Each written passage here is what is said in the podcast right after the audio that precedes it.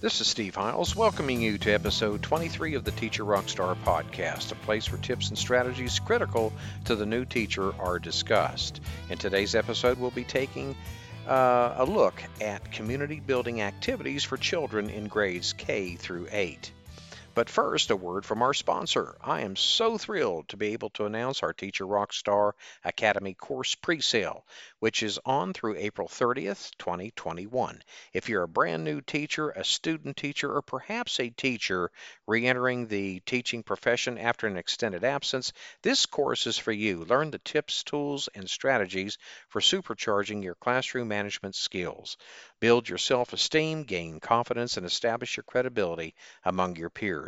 To enroll, go to teacherrockstaracademy.com. That's teacherrockstaracademy.com and crush it during the first days of school.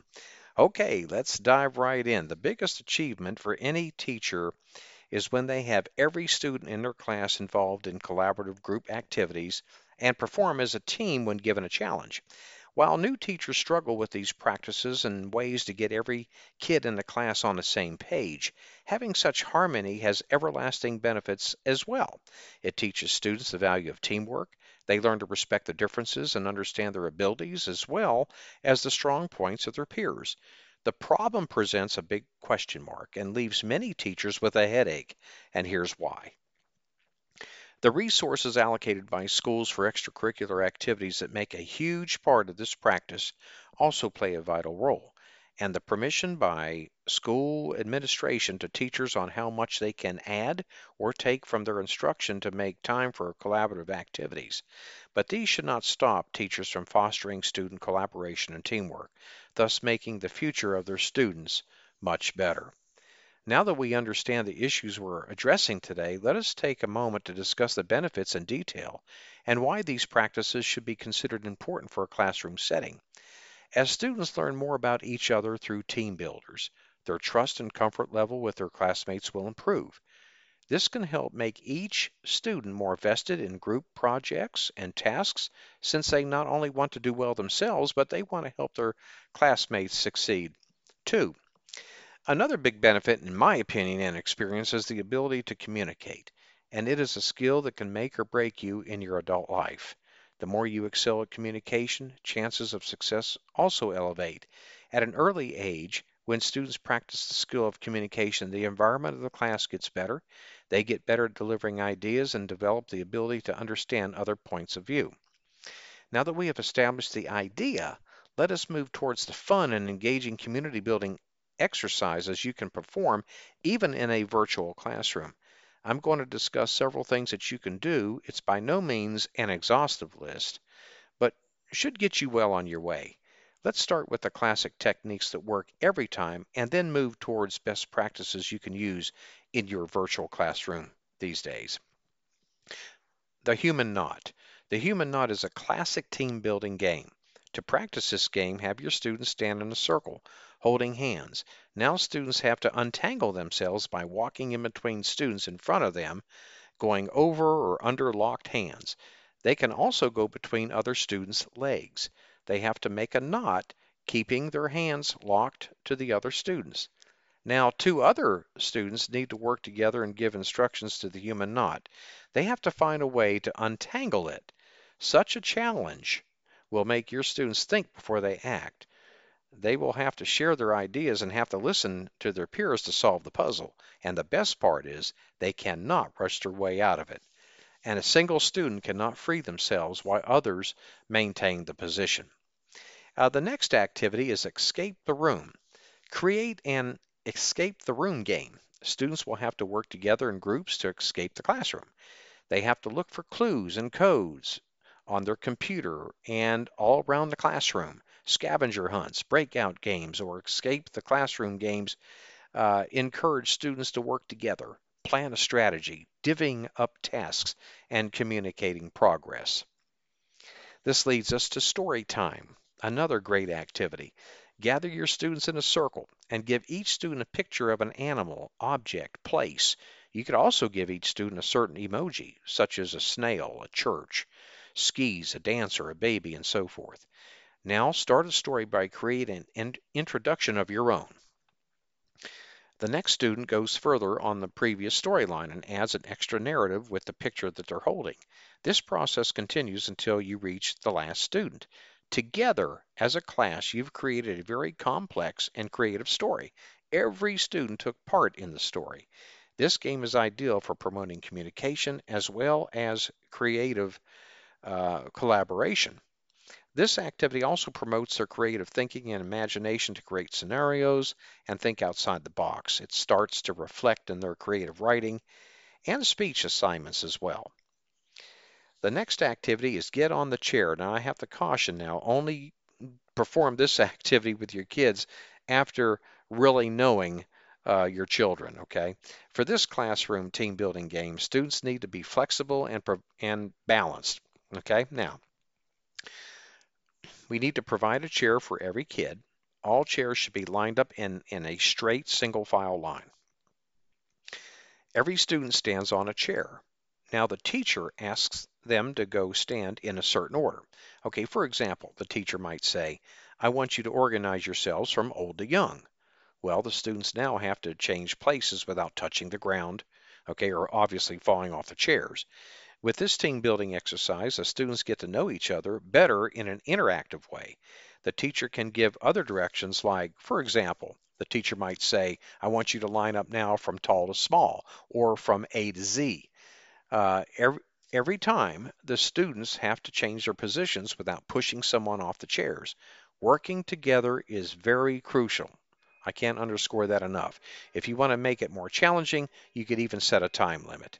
It should be performed in complete uh, supervision and should only be done once the students are comfortable being close to each other and have the physical characteristics to perform the tasks. And this leads us to the ball game. Now, this activity is a simple yet effective community building game for students in, in a new class. And I've used this often uh, at the very beginning of school. Uh, all you will need is a tennis ball, or you can get you a squishy ball uh, ask your students to stand in a circle and give the tennis ball, or like I said, the squishy ball, to one student. Their task is to throw it underhand to another person in a circle and say their name as they throw it. The person they throw it uh, to then needs to throw it to another person in a circle, also saying the name as they throw it. Now, once all students have learned everyone's name and mastered this step, it's time to up the difficulty of this task. Now, this time, instead of saying the name of the person they are going to throw the ball to, stu- students need to say the name of the person they should, uh, that should rather, get the ball next. For example, if student A throws the ball to student B, then uh, they would say the name of student C. The person student B needs to throw the ball to. Okay? It promotes teamwork since there is no individual winning. If the ball drops on the ground, or let's say if the student gets the wrong name, then the team loses. So they will have to work together as a team to win as a team. All right, the next activity is crossing the line. To start this activity, you will need colored tape to mark the line in the center of your classroom. This team builder uh, is designed to help students learn more about their classmates and feel more comfortable sharing personal information about themselves. Now to start this activity, create a line using a tape down the center of the classroom. You can have students pick some topics, categories that they are curious to learn about each other, or you as the teacher may select uh, the topics yourself to actually start the process.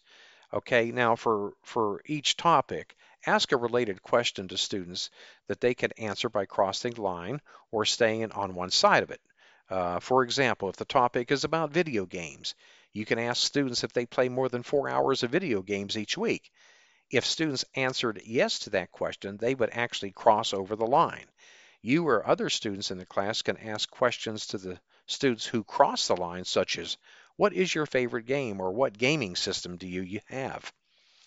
As students begin to get more comfortable with the activity, the questions asked should begin to get deeper and more personal. One question you might ask could be, do you ever doubt yourself? When asking deeper questions, though, you might want to make sure, right, that you give students more time to process the question and decide if they want to cross the line. Uh, with the deeper questions, in, um, encourage other students to ask the question that works towards helping all the students in the class feel more comfortable with one another and developing solutions for potential problems. Um, for example, uh, with the question above, another student might ask someone who crossed the line, what could you do to help them improve their self-confidence? Now, another word from our sponsor. Hey, my friend, would you like to jazz up your writer's workshop with an engaging, exciting activity for your students? Grab my free Let's Write a Book activity. This resource comes complete with templates and step-by-step directions for creating their very own mini book. Your students will feel proud as authors of their very own book. Simply go to getstartedontheriGhtfoot.com. That's getstartedontheriGhtfoot.com. Uh, your students are going to absolutely love this activity. Okay, moving on to the next uh, thing I want to go ahead and share with you is the virtual classroom jobs. Now, in distant learning, as we have today, and I speculate it'll continue to, to be around for some time, even after we get back to semi-normal, we can also develop a virtual classroom community by creating online student jobs. Ways for students who are helpers to contribute. Uh, they can be uh, voluntary roles, and not all students would have to take a job, but we could at least make sure that the jobs are offered to all students at some point. Online classroom jobs are best uh, when they enhance what we already are doing. Okay, but now a few things to consider would be how will you assign the jobs? How long will students have them? And where will you display the jobs? Now here's an example here. Maybe you might have a classroom librarian help to organize a digital classroom bookshelf. A motivation leader could post weekly inspiration for the class on your daily agenda or learning management system. A discussion leader could help to keep conversations um, building productively. A book talker could share first lines or snippets from high interest books during classroom meetings. A vocabulary master could be in charge of making sure at least one of the week's vocabulary words is used in conversation. Think about things you would ideally like to do, but if they don't get done, the world won't end. Things that would enhance learning and extend students' leadership or academic skills.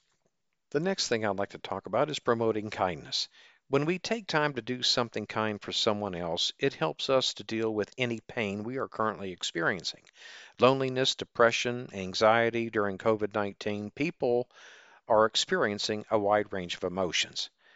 When we don't regularly interact with other people in person, it can leave a void. And that's why social emotional learning is very critical um, during distance learning and even in the classroom as well. Okay.